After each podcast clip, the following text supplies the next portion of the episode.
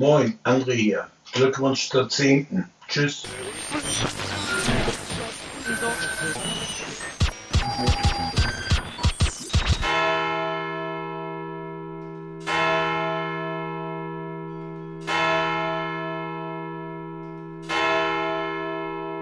Guten Abend, meine Damen und Herren. ARD und ZDF haben ihr Programm geändert. Um sich an einem Sonntagmorgen zusammenzufinden, denn nichts ist uns wichtiger als euer Gehörgenuss, den wir euch natürlich auch dann zutage bringen wollen, wenn wir noch gar keinen Kaffee. äh, ich begrüße recht herzlich Frau Kirsche aus Köln. Moini. Außerdem Patricia Kamerate aus Frankreich zugeschaltet heute. Hallo. Seit fünf Stunden wach. Und mein Name ist Markus Richter. Ich versuche diese Sendung im Zaum zu halten und noch den Stargast zu begrüßen. Malik Aziz aus Aachen. Und das, liebe KinderInnen, so hört sich Arbeitsverweigerung an. Das geht ja schon mal gut los. Der Herr Aziz anscheinend sozusagen, dem waren andere Sachen wichtiger als ihr, ihr liebe HörerInnen. Das müsst ihr euch mal auf der Zunge zergehen lassen. Monatelang habt ihr Glückwunschnachrichten aufgenommen, nur damit wir weitersenden. Die gehen übrigens langsam zur Neide, zur Neige. Ich sag's nur mal so, ja. Äh, und dann sowas, ja. Der Herr Aziz also heute irgendwie, keine, keine Ahnung, was da los ist. Ähm, hat der, äh, äh, Julia, Patricia, mhm. hat er bei euch irgendwie Entschuldigungszettel abgegeben? Nee, aber ich war auch noch nicht an meinem Postfach. Das ist halt in Fechter und ich bin in Köln. Vielleicht hat er es da hingeschickt. Ach so, hatte, meinst du, er hat sich heimlich immatrikuliert? Um sich jetzt in deinem mega. Professoren-Podcast, äh, Professoren-Postfach zu entscheiden. Okay, äh, Patricia, bei dir, Entschuldigung, angekommen? Nein, aber ich, ich will erst lästern, wenn wir sicher wissen, dass er nur verschlafen hat. Gut, das, äh, das die Stimme der Vernunft, danke. Die, die, Stimme der Vernunft. Ich denke, er hätte es nicht anders gewollt. Aber gut, ähm, so, wir müssen äh, Danke sagen. Wir müssen, ich habe sehr lustig übrigens, ähm, ich bin heute von Patrizia über das Thomas-Prinzip aufgeklärt worden, dass also eine, eine, eine Stiftung, eine Institution lange geguckt hat, sind in Vorständen von Firmen mehr Thomasse und Michaels als äh, Frauen vertreten, in Vorständen von Unternehmen. Und ich muss Andreas danken, der nicht der Andreas ist, der bei der letzten Weisheit äh, den, den Glückwunschgruß geschmissen hat, aber der Andreas ist, der äh, Malik viel gespendet hat. Und auch der Andreas ist, der ähm, mir ein sehr schönes Hörergeschenk hat zukommen lassen, würde ich mich herzlich bedanken möchte. Und außerdem noch äh, folgenden folgenschweren Satz geschrieben hat. Auch ich bin Friesenfan deiner Ukulele-Einlagen und der Stehgreifreime und bedauere es sehr, dass sie seltener geworden sind. Vielen lieben Dank, Andreas. Du sprichst mir und der ganzen Weisheitscrew, das kann ich an dieser Stelle stellvertretend sagen, aus dem Herzen. Danke. Ähm, aber. Andreas, komm bitte mal in meine Sprechstunde nächste Woche. Danke. Was ich natürlich auch sagen möchte ist, ja, liebe Frauen, liebe Hörerinnen, es ist mittlerweile so, dass es mehr Glückwünsche und Geschenke von Andreasen gibt als von euch. Ich weiß nicht, ob ihr das auf euch sitzen lassen wollt. Und mir nicht lieber mal Geschenke bringen sollt. Schickt doch mal einen Geburtstagsgruß. Sonst heißt's wieder, Männer machen das ganze Mus. Okay, ähm, also wie gesagt, an uns liegt's nicht. Ja, ich würde hier, ich würde hier viel mehr äh, Glückwünscherinnen zum, zum Zug kommen lassen, aber es soll einfach nicht sein. Ähm, an der Vielleicht Stelle. Ja? Entschuldigung, vielleicht ja, dauert es ein paar Jahre, weil du das eben angesprochen hast mit den äh, Thomasen und den Michaelen und man immer nicht die Fortschritte auch ähm, sagt. Es ja. ist seit 2019 tatsächlich so, dass es jetzt mehr Frauen als Thomase und Michaele gibt. Ja. Was natürlich nicht heißt, dass es insgesamt sehr, sehr viel mehr Männer gibt. Ja. Ähm, aber immerhin. Immerhin. Small Steps, Small Steps. Nehmt, nehmt Aber vielleicht ist auch einfach Thomas jetzt, also es ist ja, gibt ja so äh, Namenstrends nach Geburtskohorten und vielleicht ist der Thomas jetzt einfach aus und wir müssen uns auf andere männliche Vornamen äh, konzentrieren. Also ich finde die Analyse noch nicht ganz ausgereift an der Stelle. Du, du, meinst, du meinst an der Stelle also, das ist eher äh, Korrelation, nicht Kausalität? Na gut, na gut. Ähm, Uwe, Ja, also es ist eine empirische Frage. Ne? Das ist eine empirische Frage. Keine, das müssen wir vielleicht mal extra in einer Thomas-Folge mhm. äh, beleuchten. ähm, Uwe hat uns auch geschrieben, Uwe hat geschrieben, habe mir aufgrund der letzten Podcast-Folge von der Weisheit eine Ukulele bestellt, weil ich schon seit Jahren meine Familie mit Reimen im Alltag beglücke und das jetzt auf die nächste Stufe heben möchte. Danke Monoxid für die Inspiration. Ich, lieber Uwe, ich möchte mich für diese Nachricht bedanken. Auch im Team der ganzen Weisheit. Ich spreche hier stellvertretend, denke ich. Vielen lieben Dank, lieber Uwe. Ich, also, ihr wisst ja überhaupt nicht, was ihr mit solchen Sachen anrichtet. Doch, ja. wir wissen das ganz genau. Und dafür liebe ich sie umso mehr. Es ist fantastisch. Ich weiß nicht übrigens, ob es da wiederum einen Zusammenhang gibt. Das Reimen, habe ich gehört, finden, findet deine Familie auch ganz hervorragend als Fähigkeit. Ja. Das mit der Ukulele zusätzlich zu untermalen, ist quasi nicht äh, eine Fortführung dieser, dieser ich, Liebe für die Reime. Wertschätzung. Darf ich, ja. darf ich, äh, darf ich vorstellen, Patricia Kamerata äh, lernt jedes, jeden Tag neue, neue Freunde kennen. Das haben wir in der letzten Folge schon ganz ausführlich gesprochen. Warum Ukulele und Reim ein untrennbares Paar sein müssen. Na gut, dann höre ich die hör Folge nochmal noch nach. Ich wollte gerade sagen, hör doch mal ein bisschen der Weisheit. Das ist ein sehr guter Podcast, habe ich mir sagen lassen. So, ähm, aber liebe, liebe Menschen, es ist Sonntag, wir haben uns zusammengefunden und Frau Kirsche hat das passende Thema für diesen schönen Tag mitgebracht. Ja, genau. Mein Thema ist Sonntagsblues, denn es war so gewesen, seitdem ich mich erinnern kann, also schon als Kind war der Sonntag so ein Miautag. Also kein, im Gegensatz zu anderen Tagen, wo ich vielleicht äh, besonders tolle Sportveranstaltungen hatte. Kann ich mir, kann ich mir eigentlich bei mir nicht so richtig gut vorstellen. Aber gut. Oder, äh, oder äh, wie es sich natürlich anbietet, sowohl als Schulkind als auch als ähm, Feier, Feiermensch, war das Wochenende immer präferiert, aber der Sonntag halt nicht. Und das ist ja kein Einzelfenomen, sondern es kennen meines Erachtens, zumindest anekdotisch, sehr viele Menschen, dass der Sonntag so ein bisschen trist ist. Jetzt ist es heute in Köln zumindest auch noch wirklich grau und unschön. Und ähm, ich frage mich einerseits, ähm, ob ihr das auch habt. Denn ähm, bei mir ist es, also man könnte ja eigentlich denken, wir haben zwei Tage Wochenende, jetzt davon einen Tag sad zu sein, weil am nächsten Tag Montag, da ist es nicht so eine richtig gute Verwertung der freien Zeit. Zweitens arbeiten wir ja alle, also die, die Care arbeiten müssen sowieso ähm, die ganze Zeit. Viele von uns, einer von uns, der jetzt an dieser Stelle vielleicht gesagt hätte, dass er ja Freiberufler ist, äh, arbeitet auch am Sonntag. Ich arbeite auch oft am Sonntag. Es ist also gar nicht so notwendig zu sagen, ja, am Montag geht das Leben wieder los. Aber trotzdem ist es quasi eine, ein institutionalisiertes Gefühl. Also das, ich, egal, ob ich morgen frei hätte oder nicht, dann wäre es vielleicht ein bisschen leichter, aber ob ich Schülerin bin, ob ich Studentin bin, ob ich Arbeitnehmerin bin, ob ich morgen, morgen früh äh, in pendeln muss oder nicht, der Sonntag ist irgendwie ein bisschen traurig. Also tiefenpsychologisch ist natürlich das, ist das ein ganz klarer Fall. Der Kapitalismus hat dich so stark das geprägt. Das nicht so richtig tief, tief dass, dass du nicht, dass du nicht damit umgehen kannst, dass es einen Tag gibt, der vom Konzept her frei ist.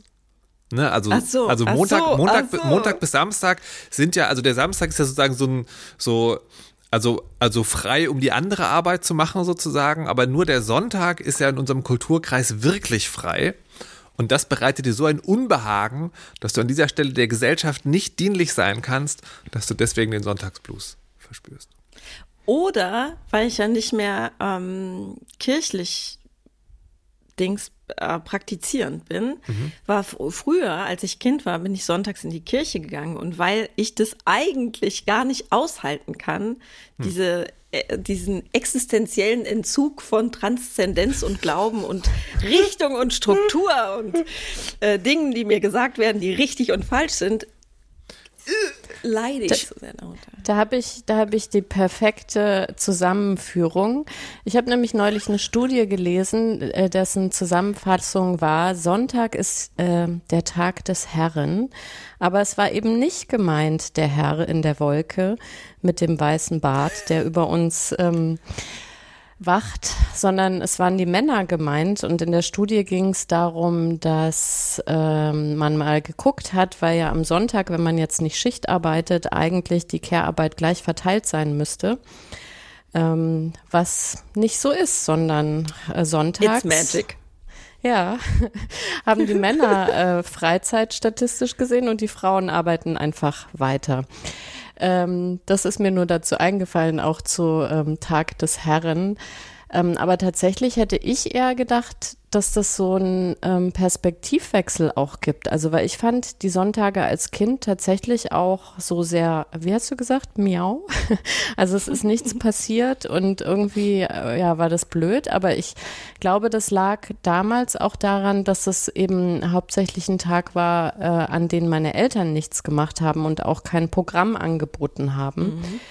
Ähm, und für mich mittlerweile als Erwachsene ist eben der Sonntag genau deswegen so attraktiv, nämlich dass man endlich mal so rumhängen kann den ganzen Tag und dass auch eben die alltäglichen Verrichtungen wie das Kochen nicht so unter Druck stattfinden, weil man eben zwar, also Zeitfenster hat, wo man zum Beispiel irgendwie essen will, aber nicht denkt, oh Mann, wenn ich jetzt nicht fertig gekocht habe, dann kriegen irgendwie alle, weil sie hangry sind, Nervenzusammenbruch etc. Also ich habe das Gefühl, dass ich sonntags nicht gegen so feste Zeiten anarbeite und deswegen, auch wenn ich quasi irgendwas mache, was man machen muss, so an Care-Arbeit, dass es für mich weniger stressig ist.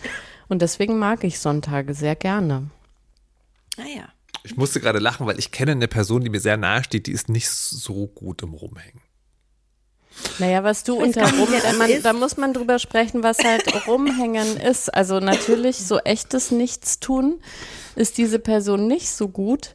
Ähm, aber, aber falsches äh, Nichtstun. Ja, falsches Es gibt kein richtiges Nichtstun im Falschen. So nee, nämlich. Genau, ja. Also äh, ich bin nicht, ich bin sonntags nicht so fremdbestimmt und kann meine Zeit mhm. selber einteilen und das ist für mich Freizeit. Hm.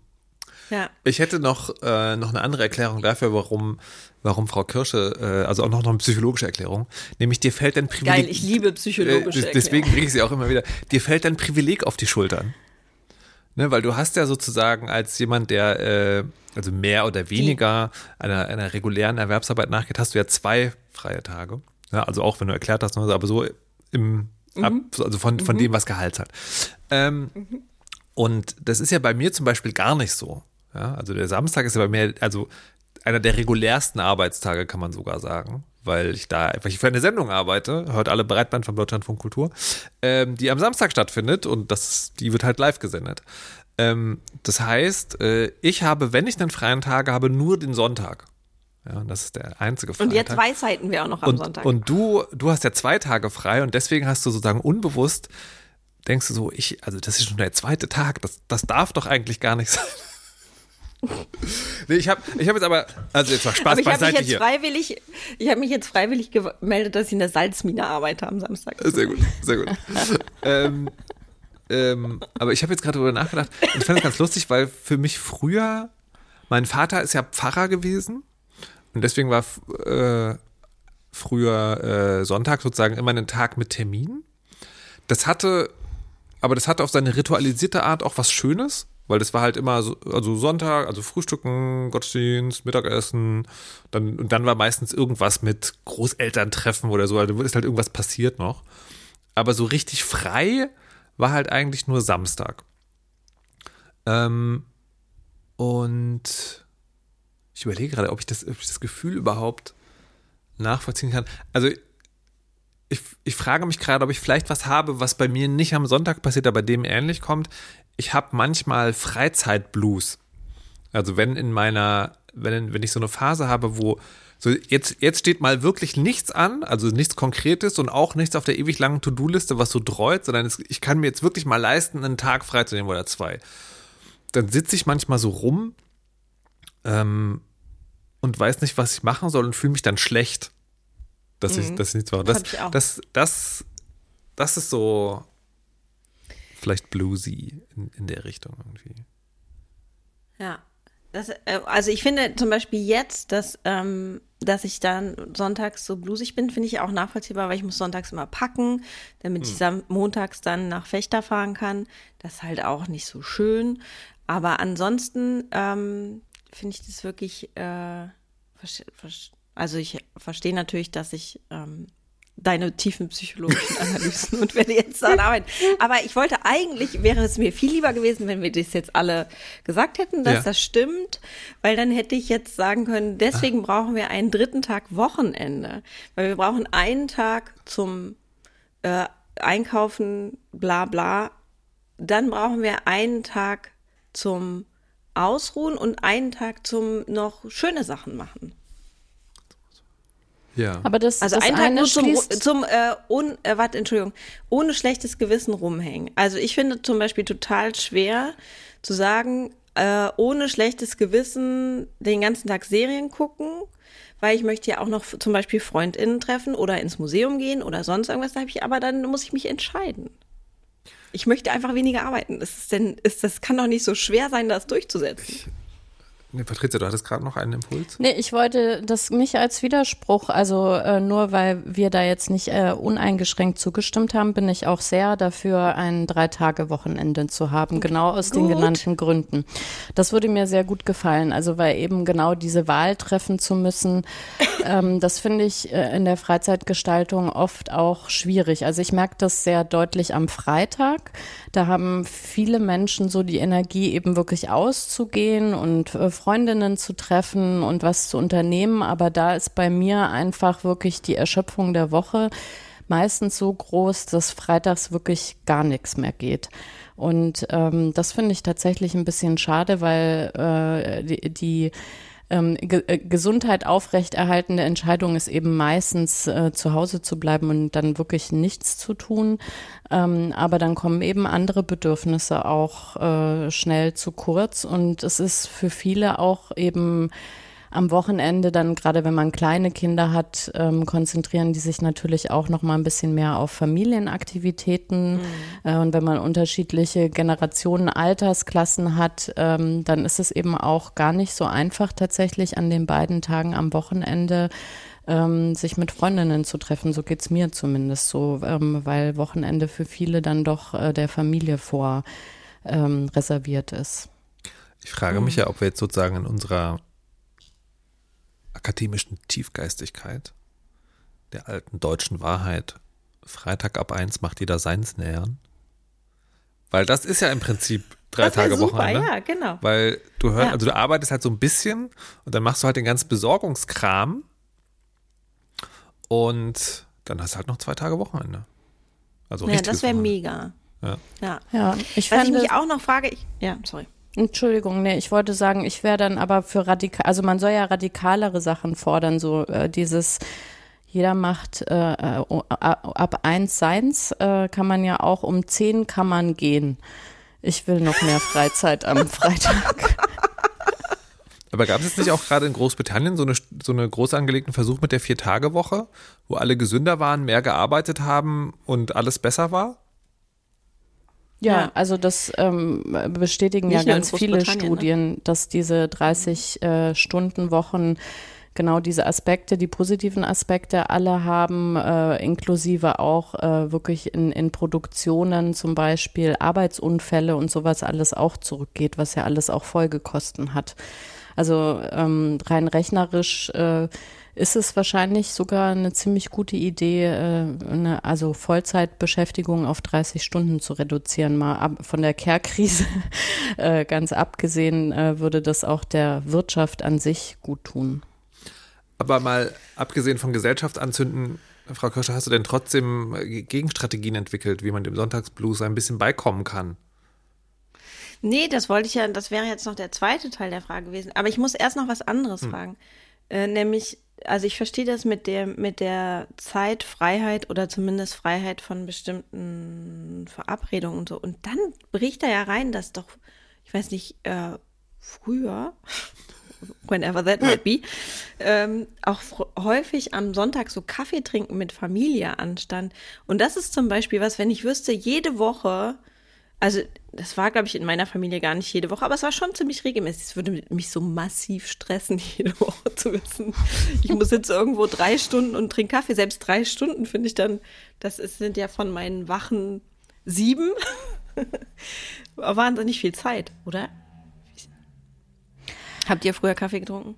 Äh, also wir haben das Bei Fremden? Äh, Bei Familie? einmal im Monat, denke ich, so im Schnitt gemacht mit den Großeltern. Ähm, aber wie gesagt, Kinderperspektive ist ja, ich hatte da ja keine Verpflichtungen. Ich habe ja also dann keine Verpflichtungen im Sinne von, wer bringt jetzt den Kuchen mit, äh, wer ist Gastgeber, kocht den Kaffee etc. Ähm, von daher äh, weiß ich gar nicht, wie das als Erwachsene ist, weil da habe ich es tatsächlich nicht. Aber da denke ich mir, das wäre manchmal vielleicht ein Konzept, äh, wirklich das mit Freundinnen wie so einen Stammtisch zu planen, dass man so einen festen Slot eben hat.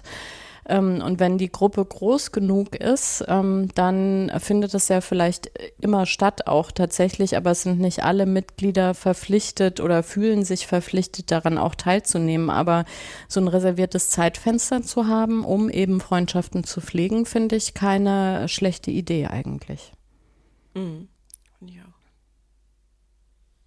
Ich glaube auch, dass sich so kleine Rituälchen dem Sonntagsblues entgegenstellen können. Genau sowas. Also was ich, was ich zum Beispiel Aber du sagst jetzt nicht, ich soll wieder in die Kirche gehen, ne? Maybe, I don't know. I don't think so. Kein, kein Shaming für nichts, was hilft. Ich wollte jetzt eigentlich auf was anderes äh, zu sprechen kommen, aber so eine Hostie hinterklappen und dann mit einem ordentlichen Schluck Rotwein begießen, vielleicht hilft's. Vielleicht Das- so- das- also Hausaufgabe, Frau Kirsche. Geh doch mal, Nein, nein, doch, nein, geh doch mal einen Monat lang sonntags in die Kirche und sag uns danach, wie es war. Durchbrochenen Magengeschwür.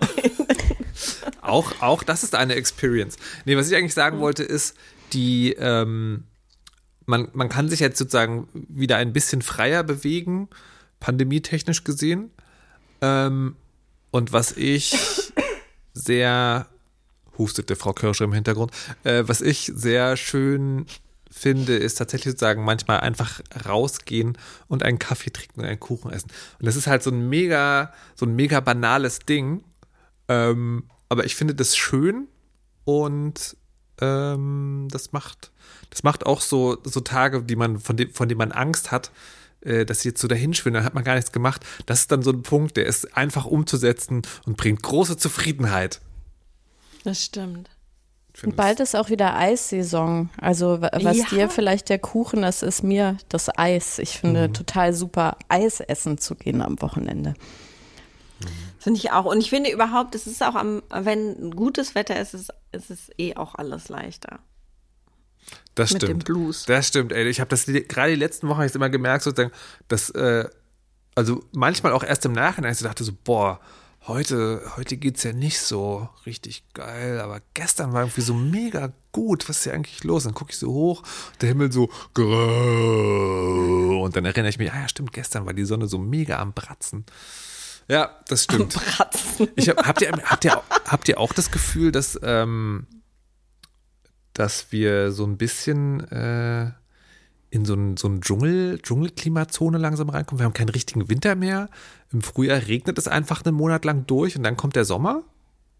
Ich merke das, Ja. also das ist so, das ist so, das ist natürlich meine eigene Wahrnehmung. Ich habe so das Gefühl, weil ich, ich lauere ja immer auf so die, die Zeiten, wo es noch nicht so richtig heiß ist, sondern so, so ab 15 unter 21 Grad, weil perfektes und trocken, weil perfektes Motorradwetter. Und in den letzten Jahren war es gefühlt immer so, es gibt im Februar oder März gibt es mal so zwei Wochen, das ist so ein bisschen mild.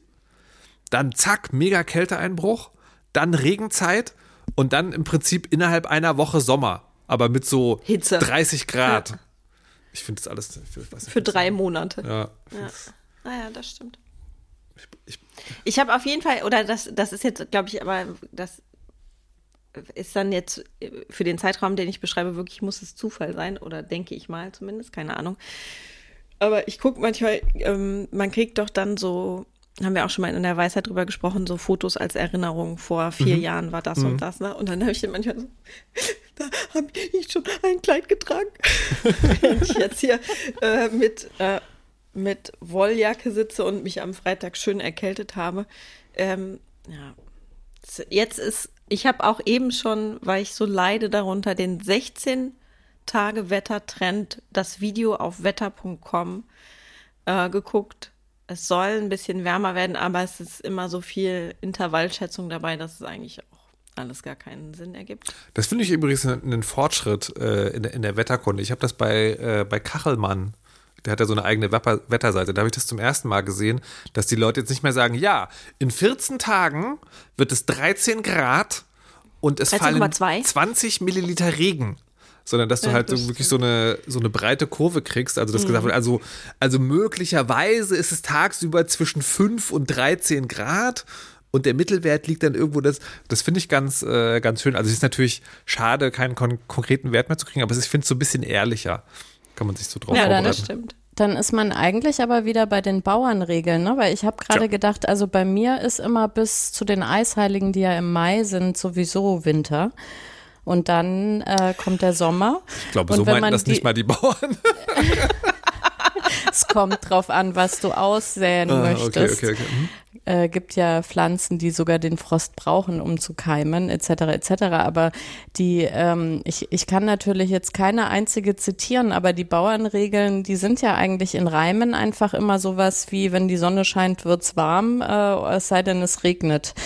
Also das sind ja eigentlich diese Vorhersagen in 16 Tagen nur eben eingängiger und gereimt. Scheißt ja. die Henne auf den Mist? Ändert sich das Wetter oder bleibt wie es ist? Zum Beispiel. Ja, genau so. So, so sieht's aus. Ähm, apropos freie Tage, Freizeitgestaltung, Dinge, die man tun kann, wenn man eigentlich nichts zu tun hat. Frau Patricia Kamerata hat eine Frage an alle Pärchen dort draußen. Ja, ähm, das ist auch eine Freizeitfrage und zwar ähm, ich habe gehört, es gibt relativ viele Paare, wenn die länger zusammen sind, wo die gemeinsamen Aktivitäten, zumindest wenn eben nicht äh, spezielle Sachen geplant sind, ausnahmsweise am Wochenende, sich darauf beschränken, dass man zusammen abends Serien guckt. Mittlerweile auf Streaming-Portalen. Früher hat man das wahrscheinlich einfach äh, an den öffentlich-rechtlichen Sendern auf sogenannten Fernsehgeräten getan. Ähm, und ich habe mich gefragt, gibt es da draußen Paare, die das anders machen? Und ähm, was macht man dann eigentlich so? Und ist das nötig? Also, oder kann man sagen, das ist trotzdem ein gutes Paarleben, ein gutes Beziehungsleben, wenn man sich darauf beschränkt, zusammen Serien zu gucken? Oder muss man da eigentlich schlechtes Gewissen haben?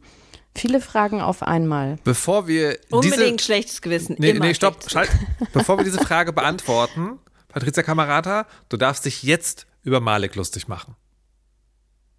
Äh, äh, der hat wohl verpennt, was? Also seine Worte waren literally, es stand nicht in meinem Kalender. Okay. Unfassbar. Okay. Unfassbar. Und ich möchte sagen, dass ja ähm, ich glaube, als wir die Termine abgesprochen haben und klar wurde, dass große Teile von uns zusätzlich zu äh, Handy und so weiter auch immer noch einen Papierkalender haben. Ja. Oder zumindest manche von uns. Also ich weiß, dass ich das habe ja. und eine gewisse Person darüber lächelte. Ja. Ich würde sagen, also mein Kalender ist nicht ausgefallen. Ja. Meiner auch nicht. Meiner schon, aber ich hatte ein Papierbackup. es ist, also, so, ähm, so, Frau Kirsche, du hast also gesagt, man muss schlechtes Gewissen haben, wenn man nichts macht, außer Serien zu gucken.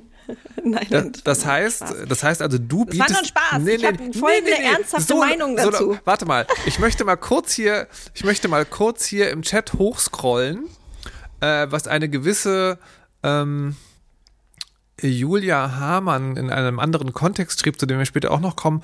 Und wenn ich dann nicht ordentlich vorbereitete Argumente höre, dann gnade ihr Clara Zetkin. Ja. ja. Und jetzt so. habe ich aber super 1A vorbereitete Argumente. Ah, na, dann mal los. Also, es war nämlich so gewesen, dass ich letztens bei Deutschlandfunk Kultur eingeladen war, ein Interview zu geben zum Thema Brauchen Freundschaften Abwechslung. Mhm. Mhm. Das ist ja das gleiche ähm, so.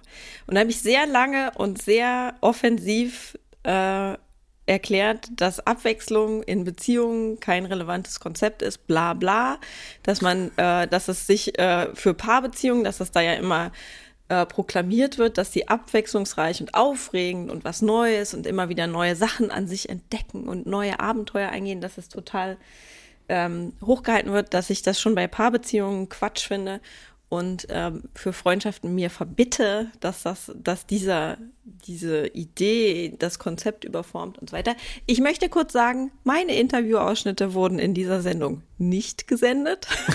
oh. Wirklich?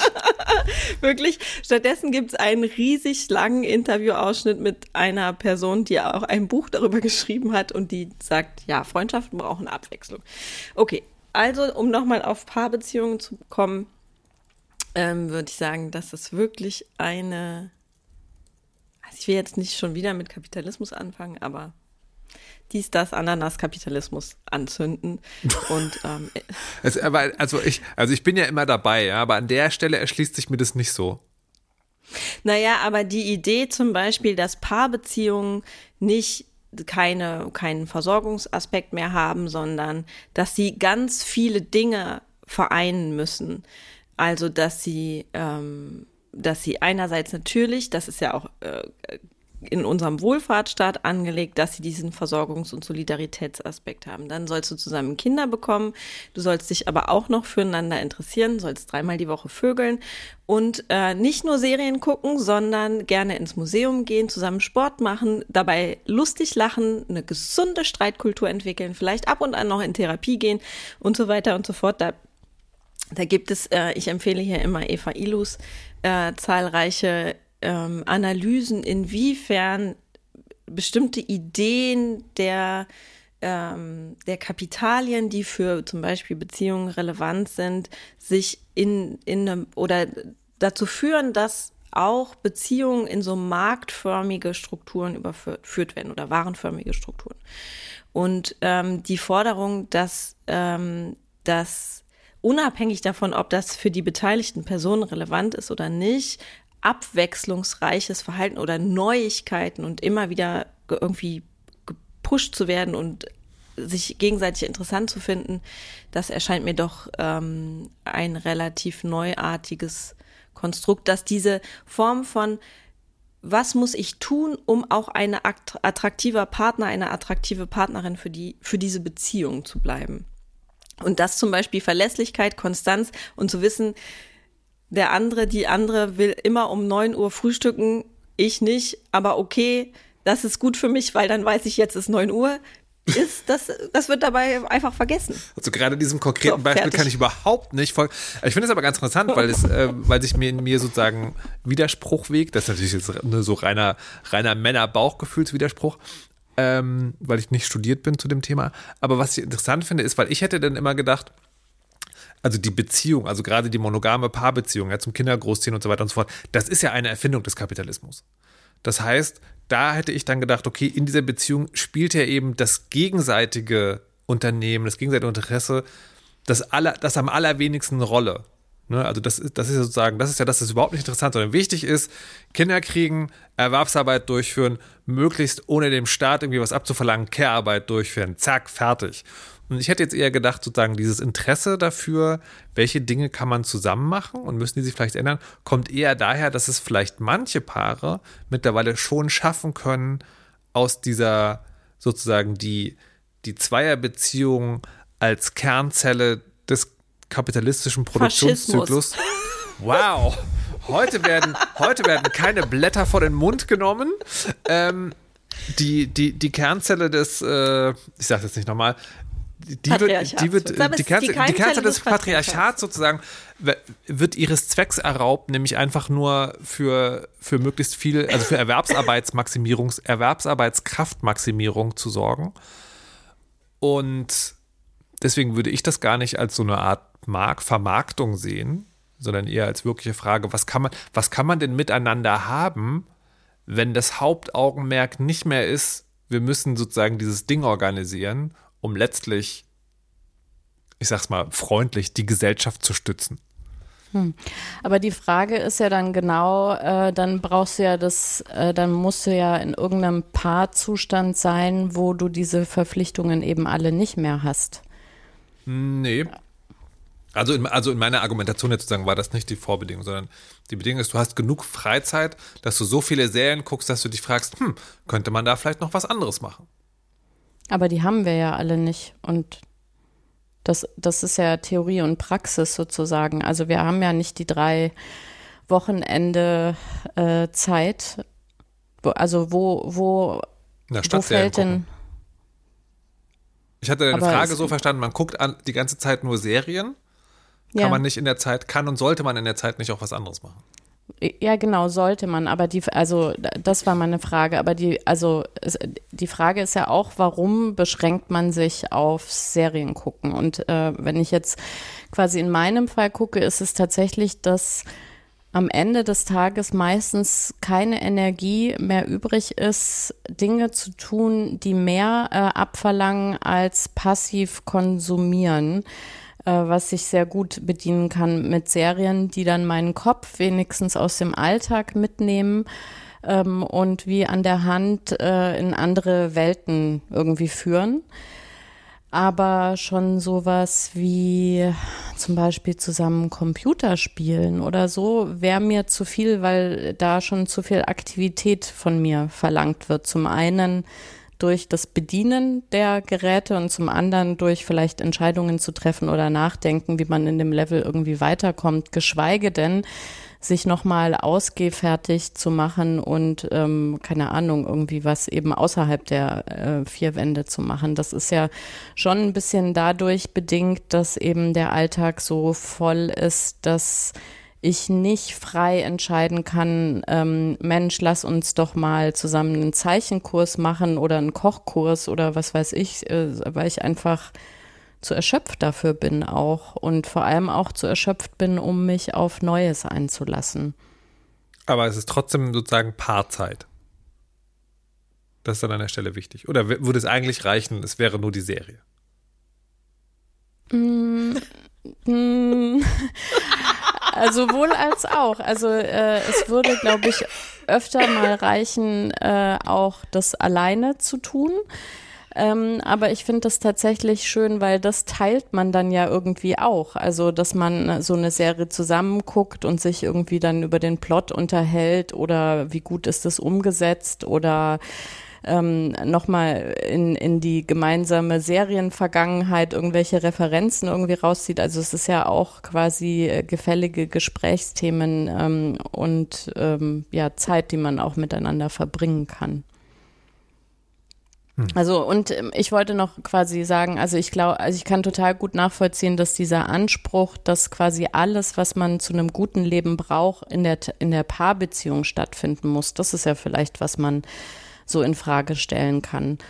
Ähm, und äh, deswegen finde ich das ähm, sehr beruhigend, äh, die Antwort zu hören, nein, das muss nicht alles in der Paarbeziehung stattfinden, sondern das kann man auf verschiedene Themen auch erweitern. Und ich habe, ähm, während äh, ich euch zugehört habe, auch mich ans Studium erinnert und dachte, da passt eigentlich auch ganz gut zu. Es gibt ja auch verschiedene Persönlichkeitstypen.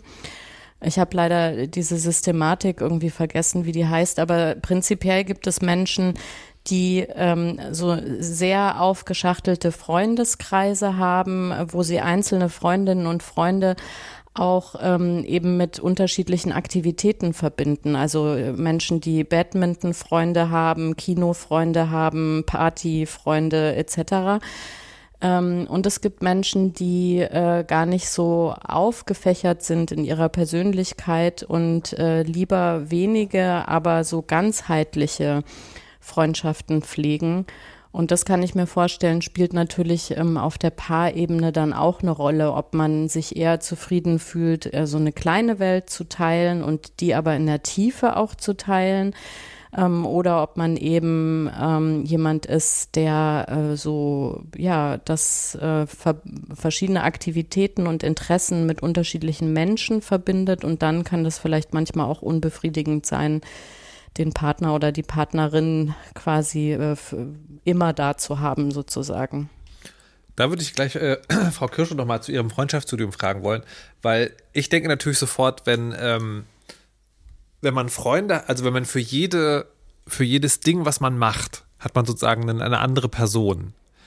Dann, mhm. da, das, das legt sich für mich über das, was über die Kapitalisierung, also die Vermarktungsfähigkeit. Ne? Dann musst du also, wenn du Freund mit jemandem sein willst, musst du gut in einer Sache sein.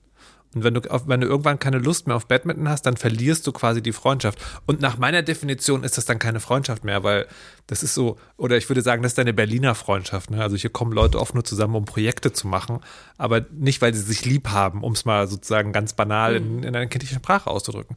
Aber ähm, so, das, das wäre auch mein Eindruck sozusagen, aber ist, ist, das, äh, ist das trotzdem Freundschaft? Verstehe ich Freundschaft falsch? Ähm, ich würde sagen, also als Forscherin würde ich sagen, Freundschaft ist das, was die beteiligten Personen als Freundschaft definieren. Und wenn die sagen, das ist meine Freundin, dann reicht mir das. Mhm.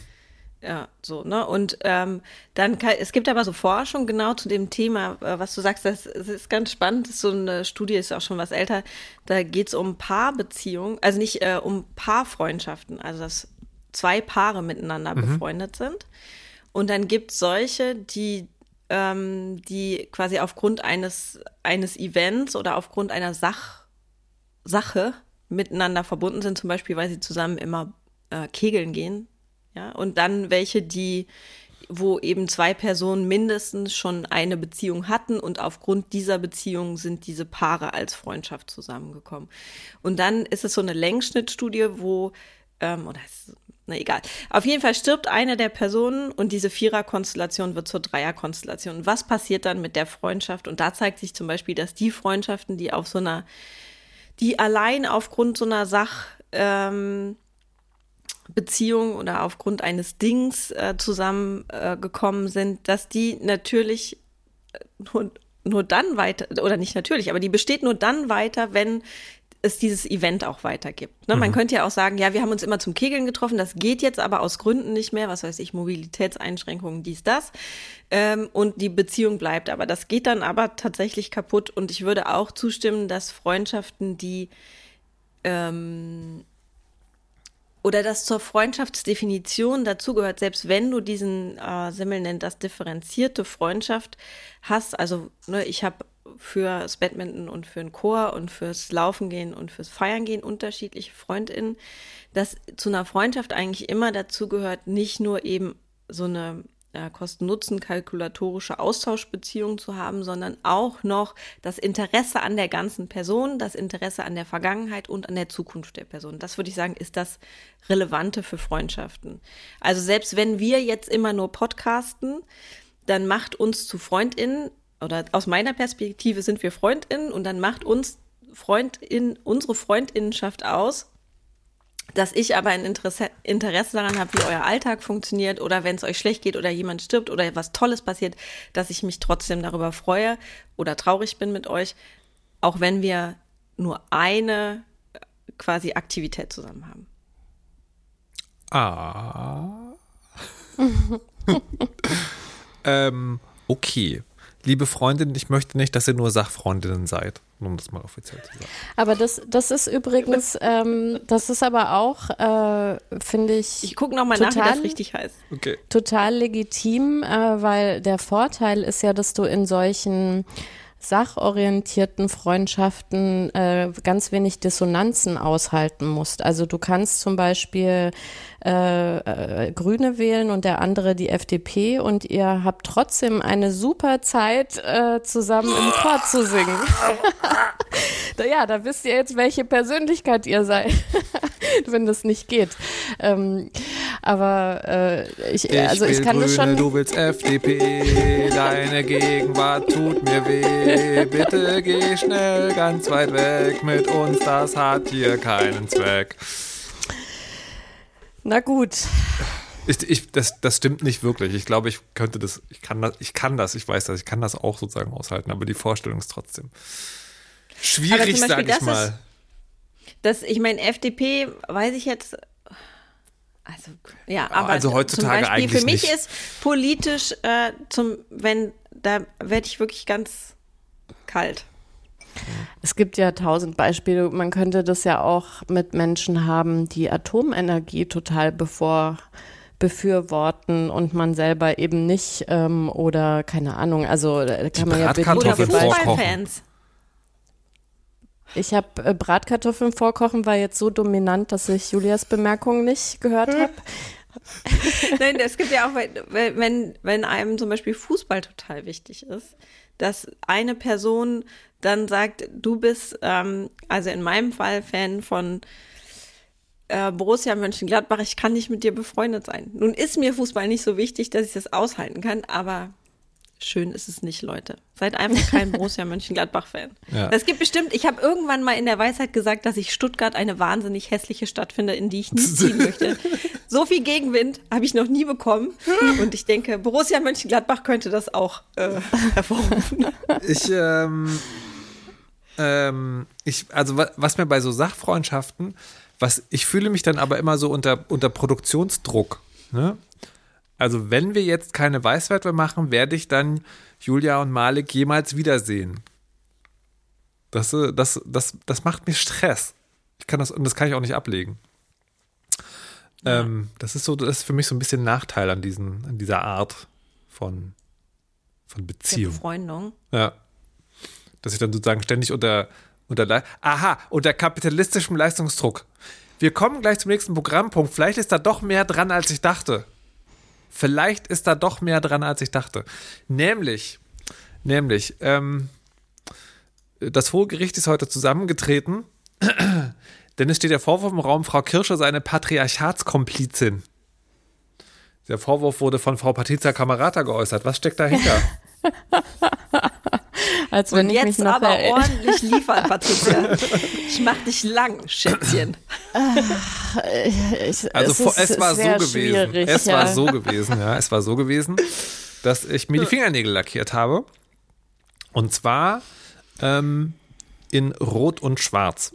Rot und Schwarz sind die Farben oder ein weit verweitetes Motiv äh, in, in der anarchistischen politischen Ausrichtung und stehen für Rot Arbeiterbewegung, Schwarz gegen den Staat im, also gegen den Staat als überbordendes Konstrukt, das Menschen kontrolliert. So, das sind, das sind die Bedeutung dieser beiden Farben. Dann gab es sozusagen im näheren Umfeld eine Person, die hat gesagt, ja, also ich finde ja rot-schwarze Nägel, das geht gar nicht, das sieht aus wie Neo, Neonazi-Dinger. Und da habe ich gesagt, was? Das ist doch totaler Quatsch. Außerdem würden sich Nazis nie die äh, Fingernägel lackieren. Ähm, und dann war, der Gegen, war das Gegenargument wieder, ja, vielleicht sind es ja Hipster-Nazis. Und daran habe ich mir natürlich sozusagen äh, an, meiner, an meiner politischen äh, Vor, an meinem politischen Vorbild habe ich mir sozusagen dann Hilfe geholt und Frau Kirscher hat gesagt, natürlich hast du recht, Markus. Und daraufhin kam der Vorwurf, das kann ja alles gar nicht sein, Frau Kirscher sei eine Patriarchatskomplizin. Und das möchte ich doch vors Flammenwerfergericht bringen, weil das ist schon ein schwerer Vorwurf. Was ist denn da passiert? Ich, ich habe eine völlige Argumentationslücke. Also ich, ich, ich da, da fehlen 15 Minuten Diskussion, äh, die ich aber nicht reproduzieren kann. Ähm, ich glaube, ich habe sowas nicht gesagt. Ich habe das Wort auch das erste Mal gehört, Patriarchatskomplizin.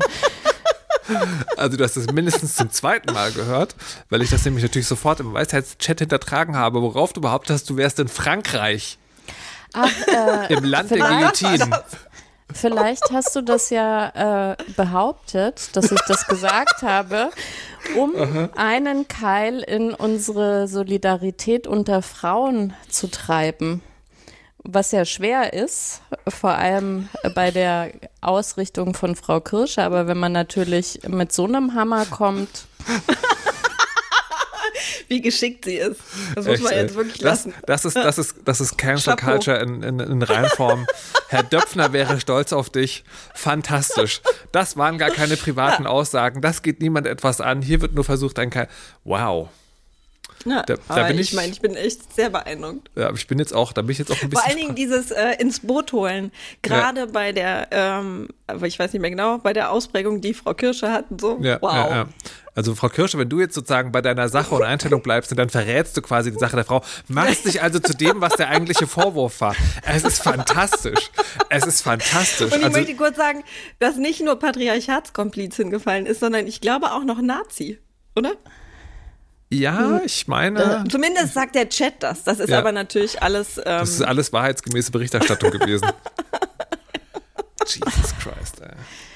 Ja, mega. Und ich möchte, um das abzuschließen, sagen, also ähm, der Vorwurf, dass schwarz-rote Fingernägel quasi, also wir hatten ja sehr schnell festgestellt, dass da ja auch weiß noch in der Farbkombination äh, fehlt, was durch die weiße Haut. Da hatte ich gestern eine Ähm, sehr mit lange Diskussion und das reinbringen ist, das ist noch das größte Quatschargument aller Zeiten.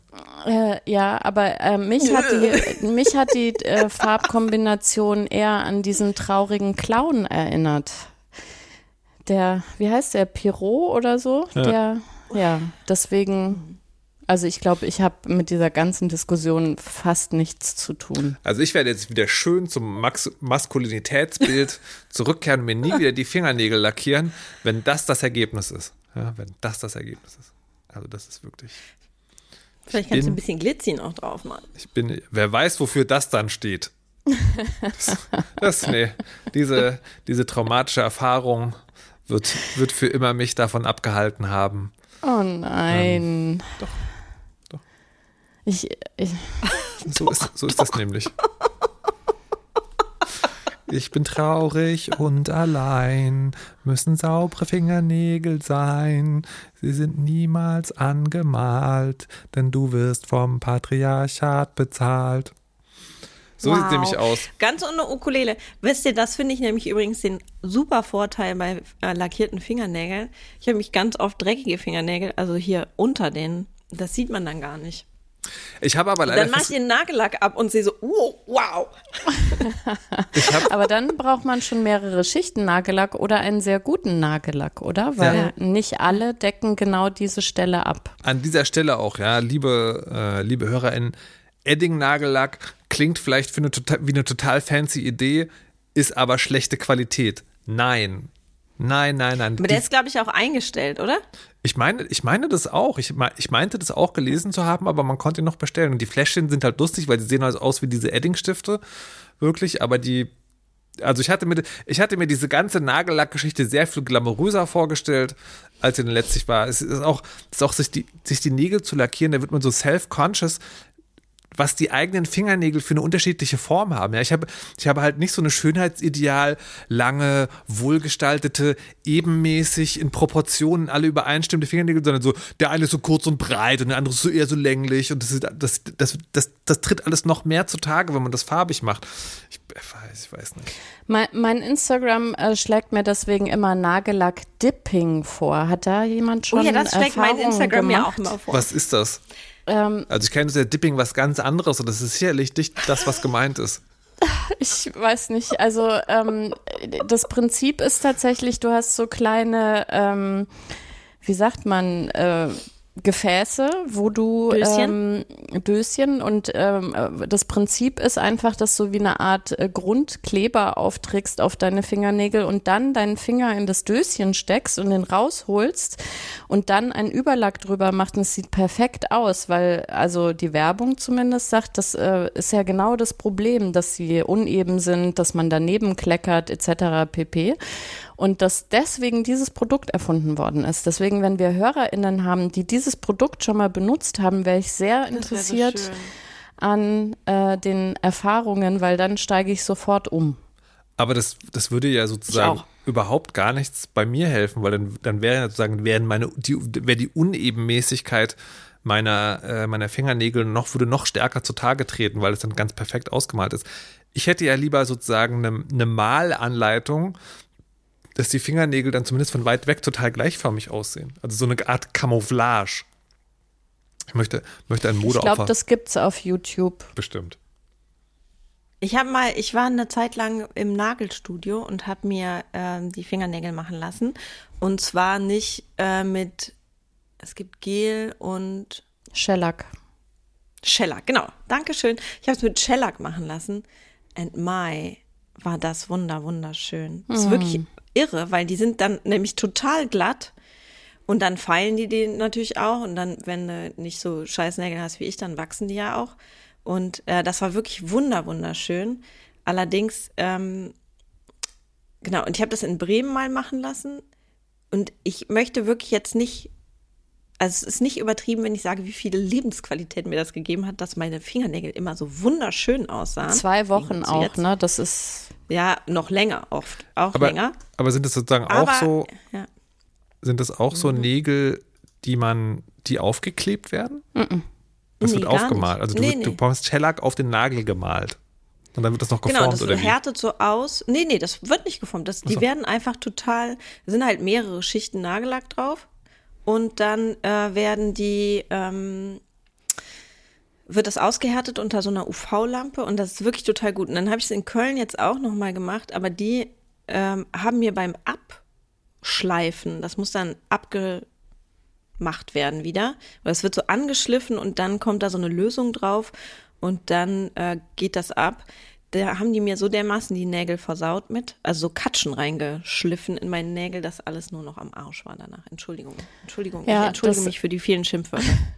Das kann aber schon passieren äh, beim äh, Auftragen sozusagen. Da habe ich auch die Erfahrung gemacht. Ich habe einmal ähm, war ich in einem Studio, da waren die Nägel hinterher, also da konnte ich den Shellac wirklich einfach am Stück abziehen, da musste ich oh. gar nicht zum Entfernen irgendwie hingehen. Oh. Und die, die Nägel haben aber noch, also sahen gut aus. Und das letzte Mal, äh, wo ich das gemacht habe, waren die so krass angeschliffen, dass das, weiß ich nicht, fünf Monate gedauert hat, dass sie wieder normal ausgesehen haben. Also das scheint auch so ein bisschen äh, ein Skill, ein zusätzlicher Skill zu sein, wie tief man ähm, dieses Anschleifen vornimmt.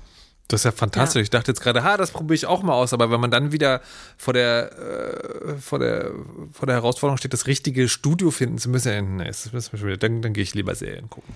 Aber ich kann trotzdem bestätigen, für mich war das auch, also auch zum Beispiel im Sommer, wenn man das auf den Füßen macht, äh, da hält es ja irgendwie sechs Wochen oder so, weil die äh, so langsam wachsen, die Nägel. Es ist einfach, also es ist halt wie Autolack, aber großartig. Es hält ewig. Es hält ewig, ja. Und sieht immer aus, als hätte man sein Leben unter Kontrolle, wenn Leben unter Kontrolle haben über Fingernägel operationalisiert wird. Was ja okay ist, könnte man ja einfach mal machen. Meinst du, meinst du die, die Gesellschaft ist schon so weit, dass, ähm, dass, dass ich als Mann das auch machen kann? Ja. Ja, klar. Meinst Vor du? allen Dingen in Berlin.